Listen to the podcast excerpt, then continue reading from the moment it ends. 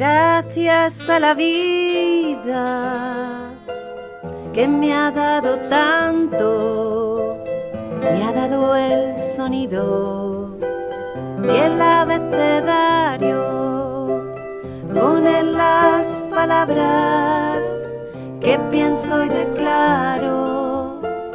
Madre de mi alma, como he comenzado, y disfrutar escuchando. He esperado un momento y disfrutar escuchando. Bienvenidos a la Nubeteca. Bienvenidos a la Nubeteca. Érase una vez un mundo en el que los niños eran más responsables que los adultos. Un mundo en el que las normas se las saltaban los mayores y los pequeños les recriminaban su actitud por no cumplirlas. Un mundo mimado por los niños y maltratado por los adultos. Si hay que hablar de héroes en estos tiempos víricos, yo tengo a mis candidatos. Los niños, esos seres adorables. Los como. Y sí, sí, sí, a veces nos hemos arrepentido de no haberos comido. no os preocupéis, chiquitines, que os queremos un montón.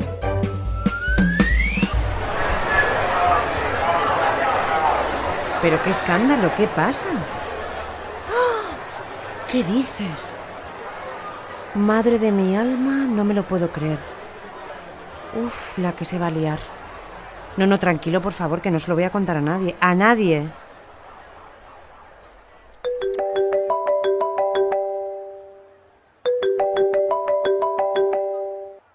Tita. Hola, Pedro Miguel, ¿cómo estáis? Eh, os tengo que contar algo muy importante, así que por favor, estad atentos. Ok. A partir de mañana se cierran colegios, universidades, parques, aeropuertos, Dior, la Condesa, los chiquiparks, los restaurantes, las calles, vamos, todo. Se cierra todo. Nos tenemos que quedar en casa. Sí, así, sin salir. ¿Pero y esto por qué? Ya os contaré, pero vais a tener que estar las 24 horas del día con vuestros padres. Uf. Y durante un tiempo largo. Pero, tita, todo el día juntos, sin salir. ¿Hasta cuándo? No lo saben ni ellos. Por lo visto se va a poder salir a comprar el pan, ir a la farmacia y sacar al perro. Fíjate, en tu casa no querían perro y le va a salvar la vida el canino al cuñado. Ay, sí que hay que cuidar mucho a las mascotas. Pero ¿y el cole? ¿Y los exámenes? ¿Y mis amigos? ¿Cuándo podemos salir a jugar? Yo tampoco sé nada más. El tiempo irá mandando. Bueno, calma, vale. calma, chiquitines. ¿Cuándo podré salir a jugar? No entiendo nada. Candela, luego hablamos. Que creo que están diciendo algo en el telediario. Un besito, adiós, vale, chiquitines. tita, adiós, te quiero mucho. Disfruten de este momento y piensen qué importante y qué sencilla labor tenemos encomendada. Estar en casa para salvar vidas. Feliz semana. Adiós. Pues muy sencilla la labor que se nos ha encomendado. Yo me quedo en casa. Muchas personas tuvieron que salir de casa para que otros pudiéramos tener calidad de vida y salud. Y muchos de los que se quedaron en su hogar tuvieron que reinventarse para ayudar a los demás. Yo no lo olvido.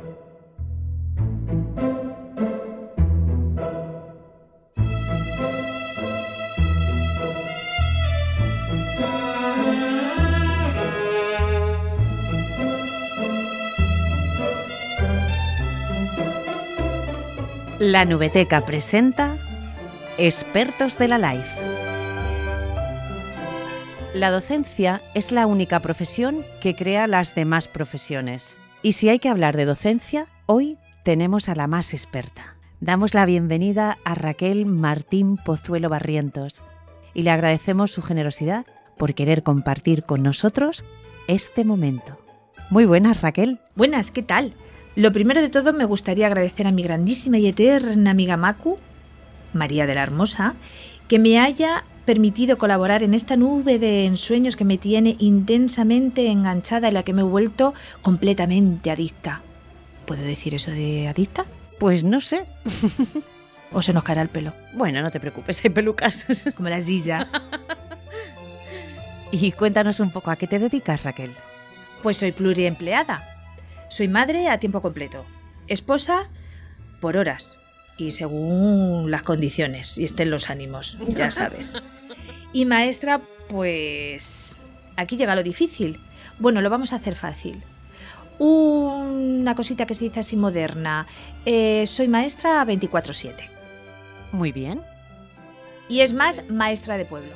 ¿Y cuando tú eras niña, qué recuerdas de tus momentos en el cole? El recuerdo que tengo de mi infancia es en una escuela unitaria, donde estábamos todos los niños del pueblo, de mi madre, los más chiquititos estábamos delante, y sí que recuerdo un, se subían unas escaleras, un suelo de madera, y en la mesa de la señorita, la cartilla Palau, al señor de la P con la I, pi, y la P con la pa, y su pipa y su bigote, Oye, si es que yo era una criatura y como no sabía leer, oye, que me calentaba. Entonces tengo un mal recuerdo de la lectura. Lo entiendo perfectamente. Es que antes era mucho esto de la letra con sangre entra. Yo creo que con humor la letra entra mejor. Y de las lecturas obligadas de segundo debut, sí, había una que era Cinco panes de cebada de Lucía Baquedano. Y es la historia de una maestra, de Muriel, que em, su sueño era ser maestra y era pues eso, llegar con tu traje, tu maletín, tu... Y le tocó en un pueblo de la sierra, perdido de la Madre de Dios, y un poco como Ana de, la de las Tejas Verdes. Bueno, es que esa serie también me encantó, que era otra maestra. Entonces, pues a mí me marcó, y como soy tan feliz siendo maestra de pueblo, yo tenía claro que quería ser maestra de infantil. Y mi mayor objetivo es que mis alumnos no me olviden. Qué bonito. ¿Y cuándo empezaste con la docencia? Allá entonces, cuando en el 97 me tiraron a los leones con veintitantos niños, sin apoyos y sin nada, en un aula en Tomelloso, y me dijeron, ¡Mastra! ¿Cuándo salimos al corral? Dije, ¿Mm? sáquenme de aquí. ¿Y cómo habéis vivido el confinamiento? Como madre de preadolescentes, ha sido un infierno he dicho expresiones que tanto, tanto, tanto como hija y como alumna me han dado, vamos, pavor. Como, ¿esta gente que se piensa que no tienes otra cosa que hacer? Madre mía, es que están tan desorganizados que es que se cree que son los únicos. Mm, vamos, pues ¿cuántos ordenadores se cree que tenemos? ¿Que tenemos impresoras? Pues bueno, que tenemos que tener. Madre mía. Pero claro, luego recapacitaba volvía la vista atrás y me decía a mí misma, ¿y si hubiera pasado esto en mis tiempos? Eh, bastante tenía mi madre con darnos de comer como para estar en estas tontas. Entonces llegué a la conclusión de que quien realmente tenía la culpa y lo hacía difícil, siempre haciendo excepciones, evidentemente, somos los padres. Sobreprotegiendo y no dejándoles que se frustren y fracasen, y que aprendan a poder crecer como personas independientes. Así es. Yo creo que, eh, que deberías puntualizar en cualquier cosa que hablemos que no se generaliza. Un aplauso a la no generalización. No se generaliza. Puntualizado queda. No se generaliza. Entonces es así como si de un robot se tratara, cambio de función y paso a ser maestra. Y en horario de jornada completa, eh, miro mis papeles y digo, madre mía, que hoy no les he mandado a los padres los 40 vídeos de manualidades. Madre mía, para tener a mis alumnos entretenidos. Madre mía, me van a ronchar. ¿Qué pasa? Que tiramos de teléfono vía WhatsApp. Entonces es cuando entra en juego el 24/7. ¿Y cómo habéis ayudado vosotros a las familias? Pues cuando pasó la Semana Santa, eh, vimos que, escuchamos que en algún pueblo de Andalucía la Guardia Civil había repartido los libros, los habían llevado por las casas. Entonces nos pusimos en contacto con el equipo directivo del centro y dijimos que a ver si nos podían conseguir un salvoconducto, pues para, porque nosotras las de infantil solemos pedir todo el proyecto globalizado y lo solemos tener en el aula. Y la que tiene menos espacio, pues a lo mejor por trimestres. Entonces decidimos ir al pueblo para organizar todo el material y hacérselos llegar a las casas porque habían desembolsado un dinero, los niños sabían trabajar con ese material y para nosotras era más fácil programar sobre, sobre ese material porque de hecho ya teníamos las programaciones. Tuvimos que reprogramar para que nuestras manos y nuestros ojos fueran los padres.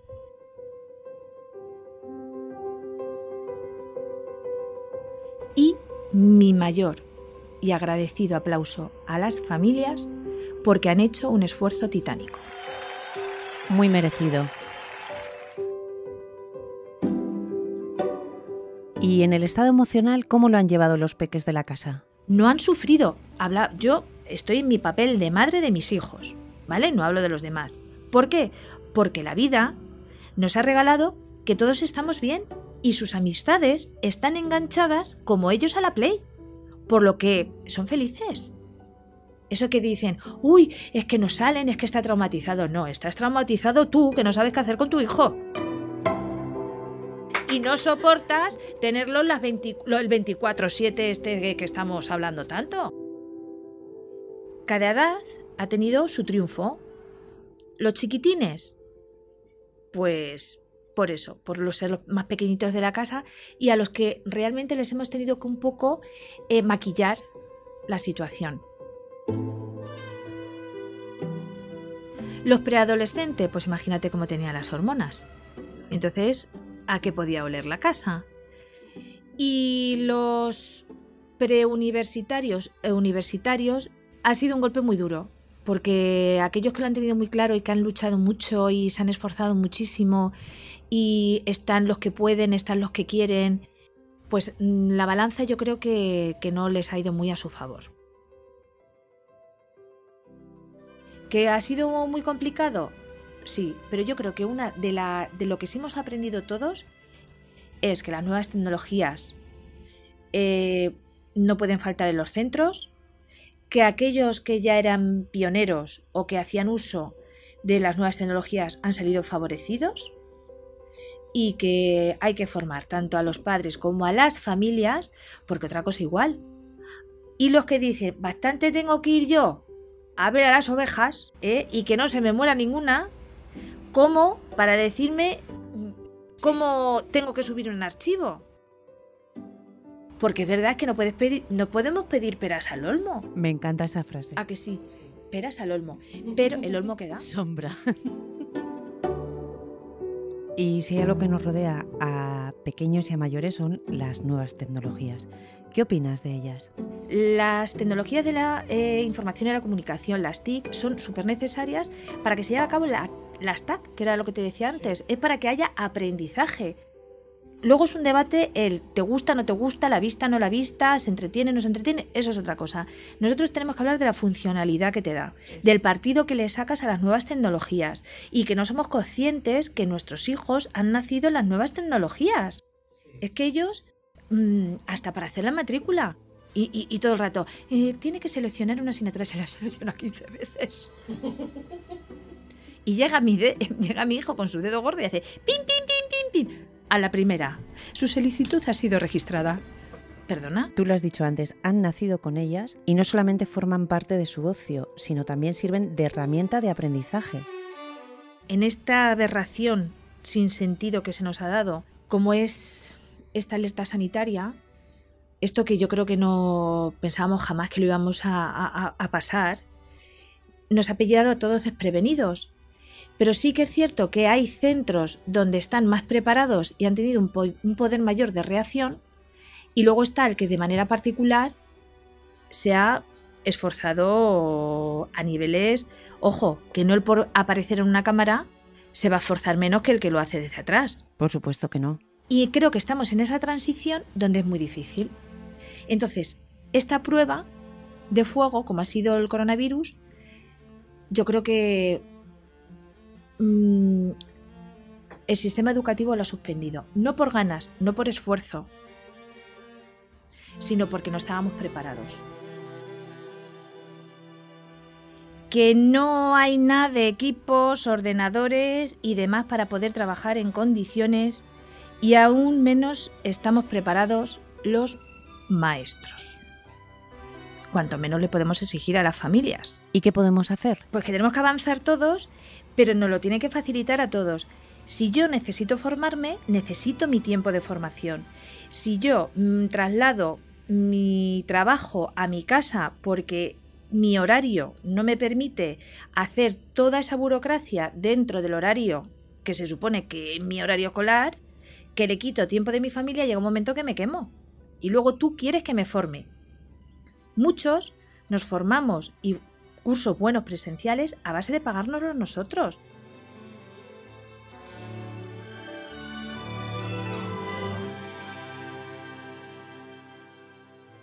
que nos quejamos de las nuevas tecnologías y YouTube, YouTube, me lo voy a tatuar. YouTube, yo ya no me voy a tatuar antes como al Tense Trends Derby, este. No. O Eros Ramasotti. No, no, no.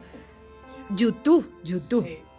Y sus, y sus tutoriales. Y gracias a las nuevas tecnologías y a superdocentes, que de manera altruista cuelgan todas esas cosas. Un aplauso para ellos que también han hecho un gran trabajo. También, es verdad, nos han salvado literalmente el culo.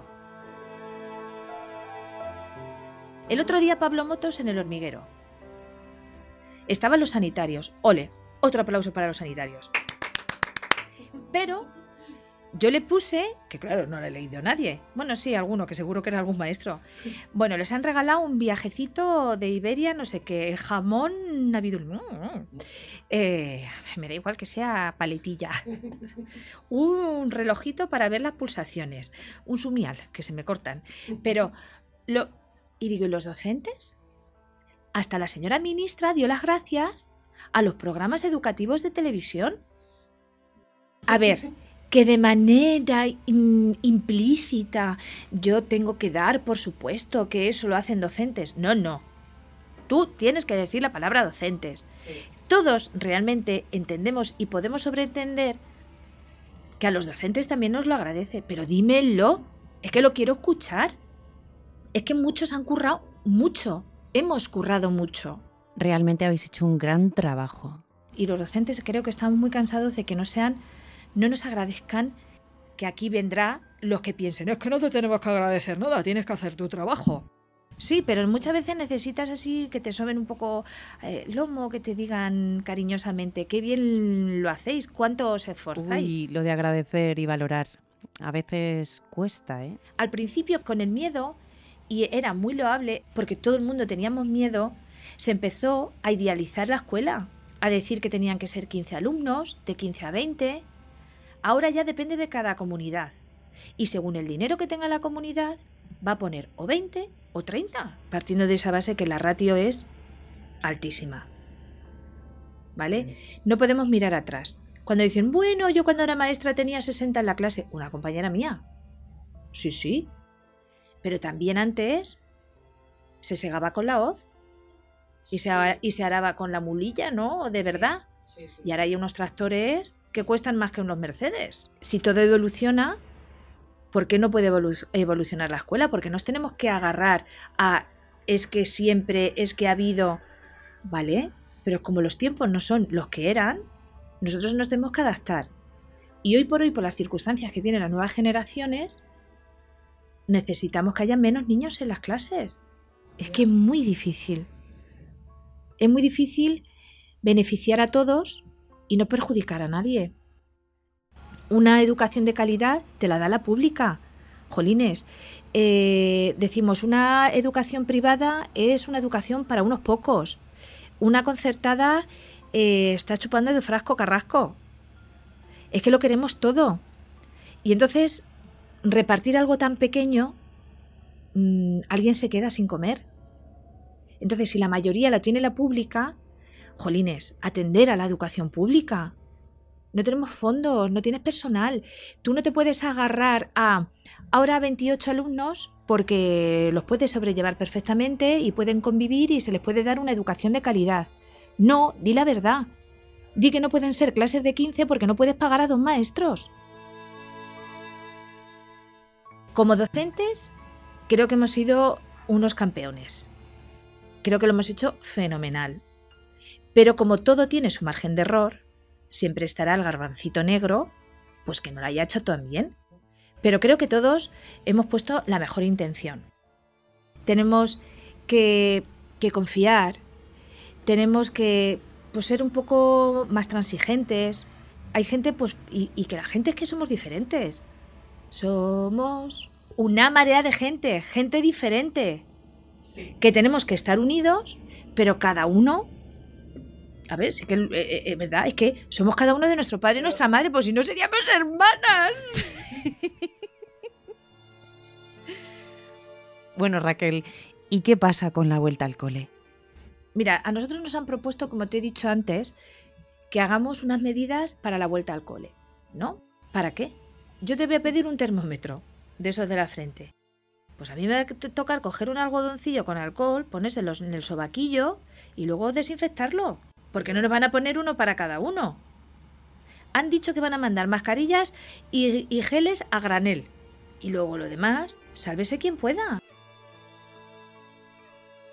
Habrás oído las aulas burbuja. ¿Pero qué es una aula burbuja? Si vienen de una familia. Si no están ahí 24 horas los 7 días de la semana. Y esos niños se irán a, a lo mejor al parque. Sí, hoy por hoy ya se pueden relacionar con quien quiera. O sea, va a estar todo el verano hasta que empiece el cole con quien le dé la gana y luego no va a poder estar, no nos podemos juntar con la clase de cuatro años B para leer un cuento. Porque nos contagiamos. O por prevención. Ya. ¿Y tú cuando les ves llorar? Les dices, ¡atrás! Y cuando, y cuando entre y cuando entran con rabietas, le dices a la madre, por favor, límpiase los pies, desinfectese, deje al niño ahí, que ya lo cogeremos si venimos con unas pinzas, y le coges. Y cuando dice, ¿y si tiene que ir al baño? Y cuando dice, señor, me haga caca, y está cagado hasta los- las cencerretas, porque le asoma. Y dices, uy, eso, ese adorno, no te lo había visto yo, y dices, "Ay, perdona. ¿Qué? Hay que llamar a las familias. Vale, ¿qué hace? ¿Lo sacas a un pasillo?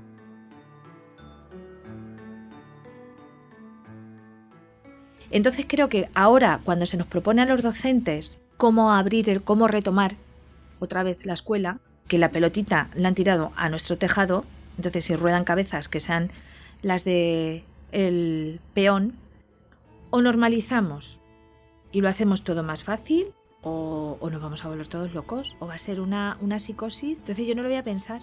Cuando llegue el día 31, llamaré a mis compañeras a ver quién se lleva el coche, a quién le toca, y nos iremos a trabajar. Pues sí, el tiempo irá mandando. Nos has contado, Raquel, un poco cómo has vivido este tiempo de confinamiento como madre, como maestra de pueblo. Y nos has contado muy poco como esposa. Bueno, eso ya me invitas otro día.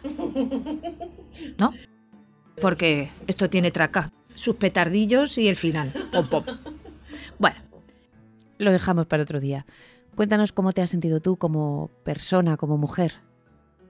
pues te voy a hacer una confesión. A ver qué te parece. No me avergüenzo. Sí que es cierto que mi regla era muy puntual durante toda la vida. Cada retraso ha sido un hijo. Sí, yo pensaba que era el tiroides y no. Son Juan y Guillermo. Bueno, pues en esto que no me vino el periodo. ¿Tú? Se me retrasó unos días y luego me vino regular, mal. A los 15 días me volvió. Digo, uh, qué raro. Pero luego he estado un mes sin que me viniese y el mes pasado me vino normal. Y este mes, nada. Que yo ante esta situación, yo que sé, empecé a tener sentimientos encontrados, como no sé si quiero acoger un- tener un niño de acogida, adoptar, eh, tener un perro, eh, es que otro hijo no puedo tener, porque aparte, eh, bueno, cortamos el cable peligroso. Pero así como una sensación de maternidad. Que mm, luego, claro, enseguida los miro y cuando veo a las madres que dicen, ¿te quieres estar quieto? Vaya el niño. Y ves, mamá, mamá, mamá, se me pasa. O sea, me dura nada. Como la atención en los webinars. Total. Pero sí que no sé, hay un. Y lo comenté con una mamá que me llevó fenomenal y fue ayer. Al cual le digo, ay, digo, mira Maritere lo que me pasa. Dice, normal. Digo, ay, digo, que me va a dar la solución. Digo, otra que me va a decir que que soy vieja. Dice, has estado mucho tiempo sin tus niños. Es que tu vida gira en torno a tus alumnos. Tú pasas muchas horas con tus niños y son niños pequeños que demandan de ti y tú les das un cariño de maestra, pero como madre. Me dejó mm, muerta, moría, matar. Mm, es que es verdad. Probablemente sea una secuela de lo del coronavirus. Me decía una mamá, dice, es que se pasa, dice, pobrecita, dice, se pasa todo el rato diciendo, te quiero. Y yo es que para mí, como son mis luceros, mis reyes, mis soles, mis corazones, mis amores, mis... Pues entonces, como estoy continuamente con ese es mi vocabulario, y te enfadas. Y los regañas. Uy, y vamos, no los quieres ni ver. Lo mismo que a tus hijos, porque los quieres. Y entonces la mamá me, me, enseguida me dio la respuesta y la solución a mi, angustia. Y fue eh, simple. Es que los echas de menos. Es que en los años que llevo de docente, nunca me había separado de mis alumnos tanto tiempo.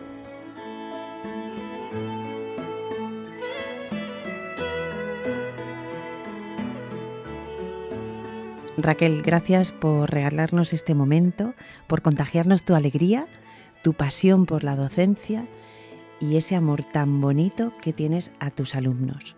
Muchísimas gracias, amiga. Muchísimas gracias a ti por dejarme formar parte de este magnífico proyecto.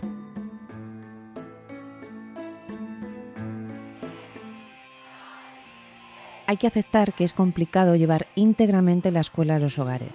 Así que ahora tenemos una misión maravillosa que entre todos vamos a conseguir. Porque queremos lo mejor para ellos, ¿verdad? Necesitamos un buen sistema educativo y somos muy afortunados porque tenemos a los mejores. Gracias a los profesores, maestros, maestras, docentes, educadores, a todos los que os dedicáis a la educación, infinitas gracias por vuestra bonita labor.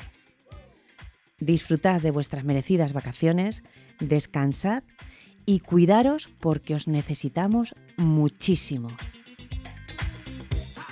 Muchísimas gracias a todos los que hayáis escuchado hasta aquí y gracias a los mejores colaboradores que hoy hemos podido tener en la Nueteca. Gracias Raquel, Candela y Pedro Miguel. Hasta el próximo momento, que la alegría y la salud os acompañen.